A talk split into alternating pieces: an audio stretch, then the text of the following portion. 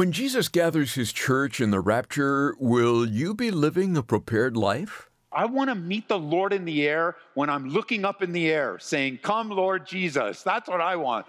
Not in the middle of all my fleshly life. I, want it to be in passion and zeal and enthusiasm. I, want it to be when I'm teaching the word or where I'm singing a song or where I'm just so caught up in the goodness of God and the progressive growth. That's what Peter's saying here. I know it's hard, he says. That's his whole letter. I know it's hard. But, beloved, look up. Beloved, look around.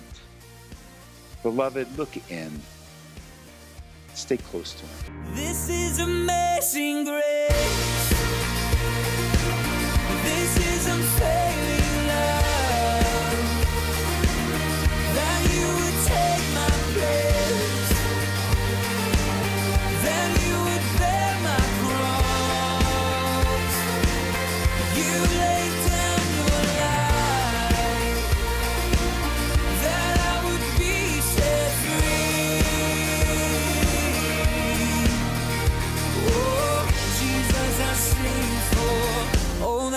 Done for me. Thanks for being with us today. This is Abounding Grace with Pastor Ed Taylor. You picked a good day to join us as we wrap up our study of 2 Peter. It's encouraging to read of the difference God made in Peter's life. By grace and the Spirit of God, Peter overcame failures, like denying the Lord three times, and became a man who would later die a martyr's death. Pastor Ed has us consider his steadfast love for the Lord even in the face of challenges and opposition. It'll serve to encourage us to keep our eyes on Jesus in these difficult days. Notice verse 14, therefore, therefore, beloved, looking forward to these things, be diligent to be found by him in peace, without spot or blemish. I love that in verse 14. He, Peter, you know, you, you picture him as this real strong fisherman, and one of the words he used the most in his letter is beloved. You know, you're the beloved of Christ too. You're loved. You're loved by God. You're loved by me as your pastor and your friend. You're loved by the, the, the folks that are sitting around you. We may be still learning how to communicate that to you, how to, how to express that to you, but there is love in the house because the God of love indwells us. And it's okay if you start walking around instead of saying, hey, brother, hey, sister, just start addressing, hey, beloved. You're beloved. I mean, it might be an easy way to step into expressing, you know, I love you as a sister. I love you as a brother in the Lord. I mean, just receiving that, especially in the midst of trial, in the midst of difficulty. Peter, he says, Therefore, beloved, since we're looking forward to these things, verse 14, you have a responsibility. Be diligent.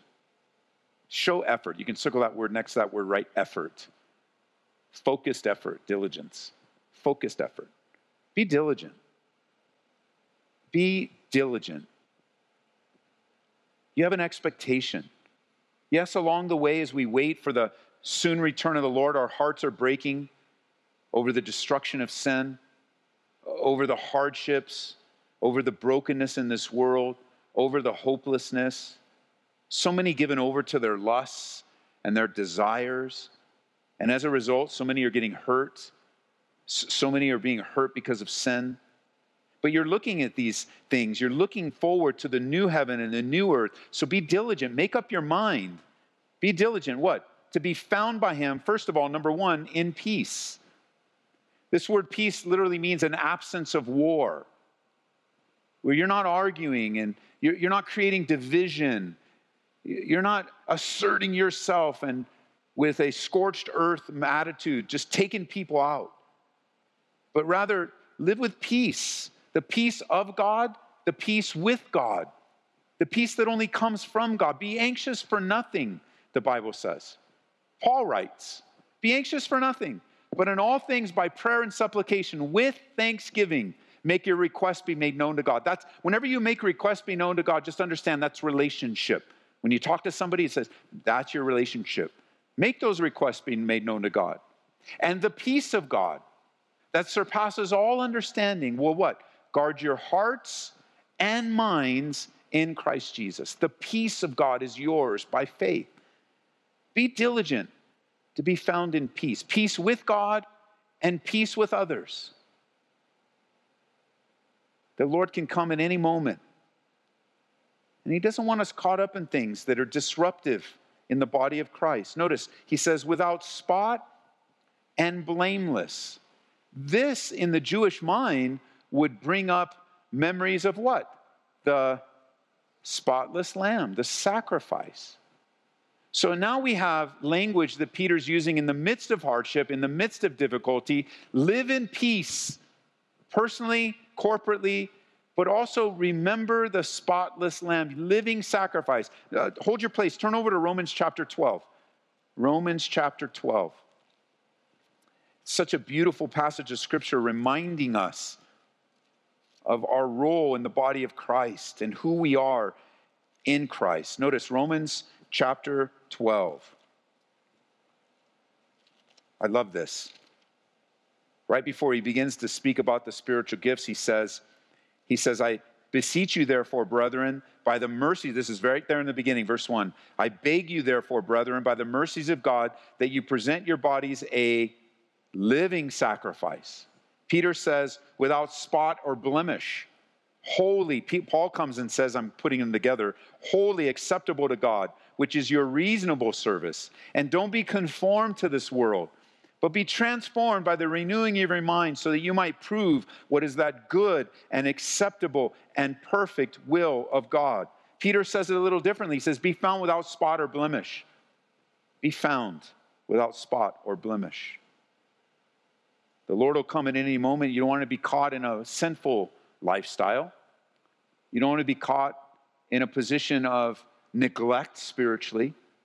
You know, there are always those when we begin to talk about the holiness of God, when we begin to talk about the righteousness of God, there are always those, and perhaps some of you, or maybe listening online right now, listening on the radio, you, you come back and go, you know what? That's very legalistic, Pastor. You can't tell me how to behave. You can't tell me what to do, all this holiness and how, who's, what's the definition of holy and spot? And, but and they get all the attitude because they have hidden sin in their life. That's really the essence of it. It's a response, it's a defensive response to the reality that God's will for your life is to be found peaceful without spot and blemish, abiding in Christ. You might say today, you know, Ed, well, my sin doesn't even bother me. It's not that big a deal. It's a small sin. What do you mean your sin doesn't bother you? Is your conscience not seared?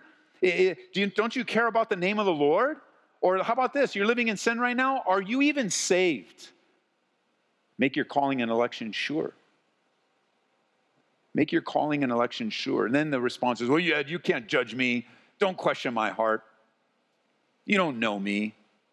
You're right. I don't know you. But I do know this Jesus, nowhere, anywhere, at any time, gives us permission to live a lifestyle of sin. He died, sacrificial, he was tortured for the sin that you take so as common, the spots in your life, the blemishes. You know, spots and blemishes, if we look at it in an application, it's kind of like, well, you know, I've always been angry. Well, that's a pretty serious spot because the Bible says that the wrath of man does not produce the righteousness of God. That's no, well, you know, I've always been that way. It's kind of my how I was raised, or you know, it's kind of my personality. You know, I've always kind of uh, exaggerated a little bit. No, actually, you're a liar. And it's a spot and a blemish in your life. It doesn't help the cause of Christ. It doesn't help God use, your usefulness in God's hands. And you know, these things, these spots and blemishes, they get bigger and bigger when pressure's on. A lot's revealed in our lives. And God would use the trials and circumstances to reveal so that we might surrender. Such a great prayer request today. Reveal things so we might surrender, going deeper into our surrendered life a living sacrifice. So many are eager, you might even hear it, see it on a bumper sticker. I'm willing to die for Christ. That's a noble desire. But in our lifetime thus far, none of us here in the Western church have been requested to die for our faith. It's not a desire of whether you would be willing to die for your faith. Right now, God is asking you, are you willing to live out your faith? Are you willing to pay the personal sacrificial cost to live out your faith? And know that your decisions to follow Christ will disrupt your life. They will disrupt your comfort. You can't have it both ways. You can't, you can't serve two masters, Jesus said, because you either love one or hate the other. You, you can't protect your comfort and ease and then passionately, zealously follow Christ. You can't have them both. You can't zealously look for the coming of the Lord and the new heavens and the new earth and then live with all these spots and blemishes in our lives. I, I, look at the decisions I've made over the years, the work that God has done in my life, and I say, yeah, you know, if Jesus didn't come in my lifetime and I enter into heaven before the rapture, before the coming of the Lord, I would still be glad I lived the life I lived in Christ. I'd still be glad. You know, if I don't get to see the rapture and the Lord takes me home before that and I'm at the throne room of God, I'd be, I will be blessed to be in his presence.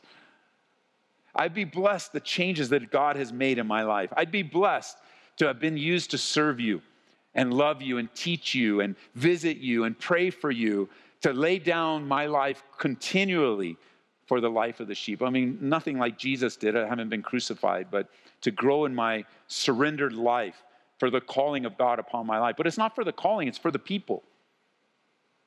It's for the people that God has allowed me to serve. I, won't, I don't regret it. At times it's super hard.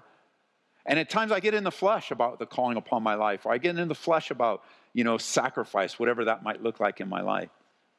But God always brings me to repentance, reminding me what He's done for me. What He's done for me. It's not what I've done for you, it's what He's done for me. It's what He's allowed me to be a part of, it's what He delivered me from, what He saved me from. My story is your story, church. My story is your story.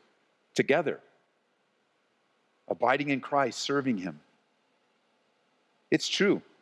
I wouldn't want the Lord to, I wouldn't want the Lord to come when I'm in the middle of some argument with Marie.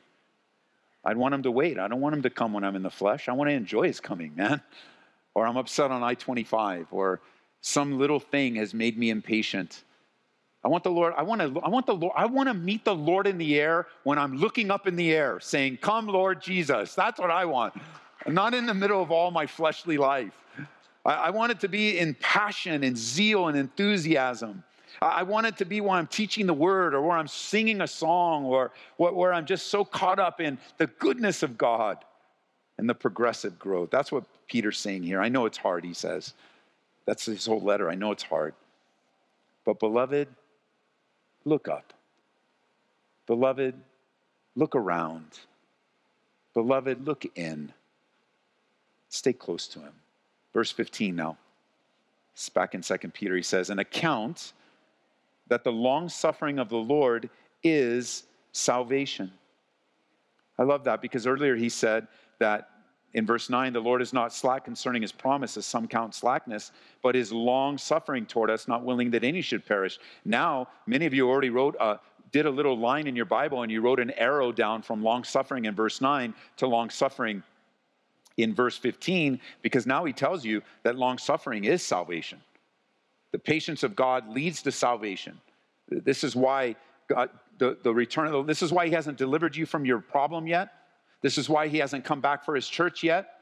This is why things haven't worked out the way you want them yet, because the long suffering of God, which is also your long suffering, the fruit of the Spirit love, joy, peace, patience. Some of your Bibles say long suffering. It's for salvation. Your life matters to other people.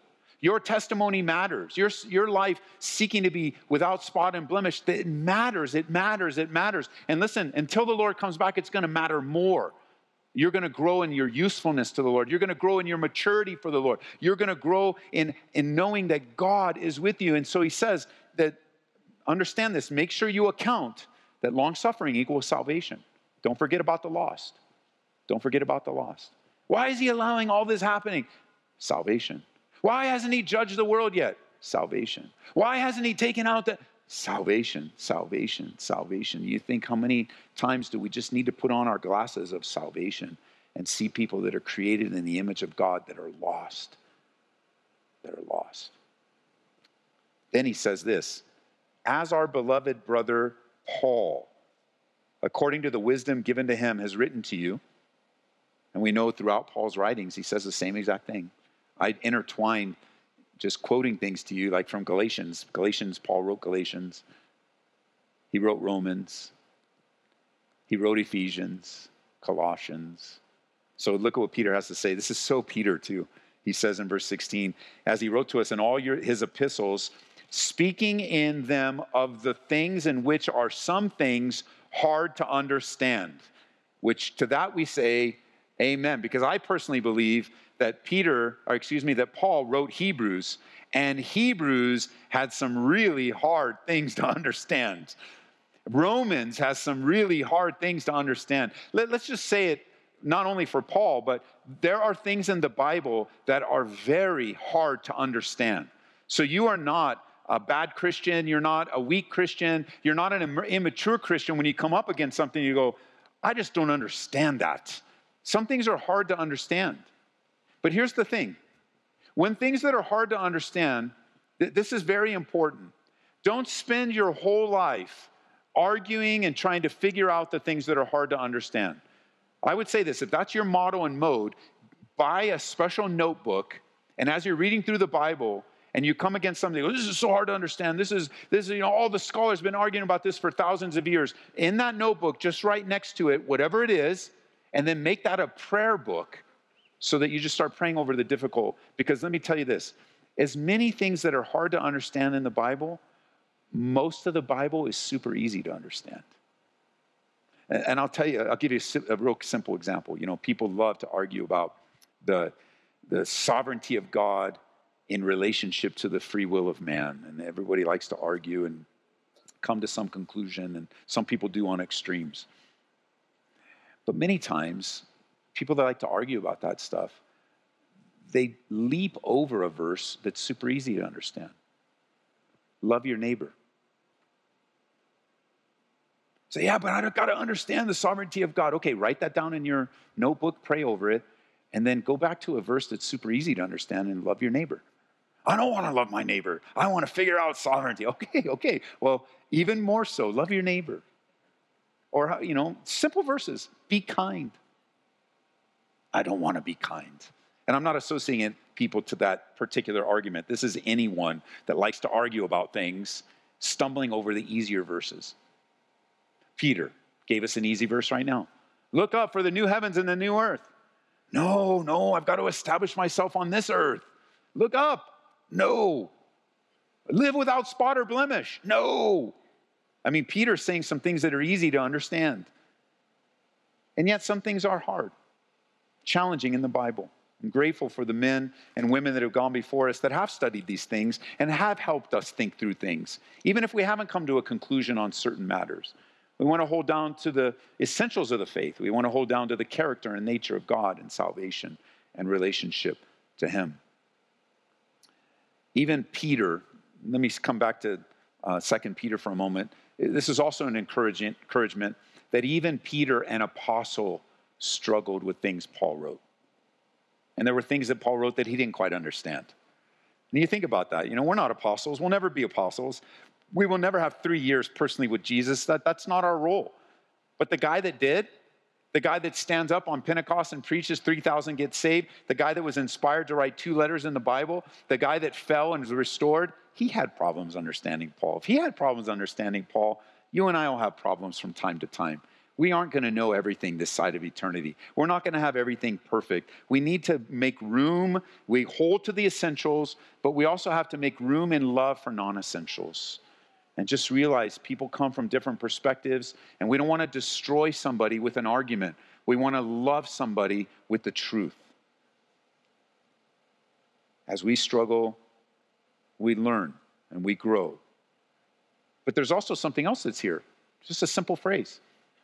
By the time Peter wrote his letter, by the time Peter wrote his letter in the mid 60s, first century, some of Paul writings, Paul's writings were already accepted as inspired of God and authoritative for Christian life. This is important because when people argue about the Bible and don't trust the Bible, they go, oh, you know, some men in the three, four, five hundreds, King James, they have all kinds of things. They're the ones that made the Bible. Peter's saying right now, he's writing before the Bible's finished, before it's even finished, that the writings of Paul We aren't told exactly which ones, but the writings of Paul are already accepted as authoritative for learning and life for the early church. This is just 30 years after the death and resurrection of Jesus, and already Paul's writings are being accepted as authoritative. A great argument for those that assign the Bible to some later date, three, four, five hundreds, uh, that councils made it. No, they're already, you can see they're already using the New Testament writings. They're already writing and they're already accepting them as inspired and authoritative. He says, again, he says, because there are things hard to understand, notice, those who are untaught and unstable will twist to their own destruction in verse 17, as they do with all the scriptures. You, therefore, verse 17, beloved, since you know these things beforehand, beware lest you also fall from your own steadfastness, being led away with the error of the wicked, but grow in the grace and the knowledge of our Lord and Savior Jesus Christ.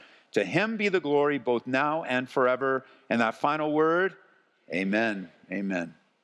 But you, with all that's going on in your life right now, but you, with all that's going in the world, on in the world right now, but you, what's happening in your family right now, but you in your own personal struggles with sin and the flesh, you grow in the grace and knowledge of our Lord and Savior Jesus Christ. Other people are twisting the scriptures. You grow in the grace. Uh, other people are untaught and untrained. You grow in the grace. What is Peter saying? He's saying what every writer of the Bible inspired by the Holy Spirit has said, directly or indirectly. Keep your eyes on Jesus. Ed, too simple. Do the simple things regularly. Do the simple things regularly. Read your Bible every day. Pray. Again, get a notebook if you haven't already. Maybe use your tablet. Jot down, maybe in a prayer journal, things the Lord gives you in your Devos, things the Lord gives you in your prayer life. Create a prayer list. Praying for your loved ones, praying for your church, praying for your pastors, praying for your parents, praying for your children, praying for your grandkids. Stay strong in the grace of God. Grow in God's grace, His unmerited, undeserved favor. What do you deserve? You don't want what you deserve. Grow in, it doesn't say grow in the judgment of God. It says grow in the grace of God. And that grace just opens up this reservoir of appreciation and thankfulness. Grow in the grace of God. That's where your growth really is going to take place. It's not by a bunch of rules and regulations. Your growth is going to take place in the grace of God. We're going to grow as a church as we extend the grace of God. Oh, Ed, Ed, wait a minute. The grace of God, are you approving of sin? I mean, anybody that would ask that question missed the message 15 minutes ago. How can you approve of sin and at the same time teach not to have any spot or blemish in your life? No, of course not. The grace of God is never permission to sin. Where sin abounds, grace much more abounds. Why? To deliver men and women from abounding sin. Abounding grace delivers from abounding sin. They're in opposition to one another. The deeper you are in the grace of God, the farther you are from a lifestyle of sin. Abounding grace deals with the abounding sin that is always seeking to take over our lives. It's so wonderful. God is not the God of all wrath or all judgment, He's the God of all grace. And that's where Peter commends him. He commends us to the grace of God and to His goodness. He warns you, beloved, be careful, you know this. Spend your time, your energy, and your effort in the grace of God. Such a great way to end. And on that note, we've made it through the book of 2 Peter here on Abounding Grace. Pastor Ed Taylor's final message in the series is titled Living in Light of Eternity, and you can hear it again at aboundinggraceradio.com or listen to Ed through our app. Simply search for Ed Taylor in the App Store or Google Play and download the free app today. We also have a podcast, which is available wherever you get your podcasts. Our pick of the month is Struggling Under the Broom Tree by Pastor Bill Gem. What comes to mind when I mention the prophet Elijah? Perhaps you think of a man who walked closely with God and did amazing miracles. Well, that is true. But maybe you didn't realize Elijah, like many of us, struggled with fear, doubt, and even depression. In this book, you'll read about the life of Elijah and how God's faithfulness brought him out from under the broom tree of despair. He can do the same for you. We'll gladly send you a copy of Struggling Under the Broom Tree when you support Abounding Grace today with a gift of $25 or more. Just pick up the phone right now and call 877 30 GRACE. So, tomorrow on Abounding Grace, we'll begin a new study of Jude with Pastor Ed Taylor. This is amazing grace.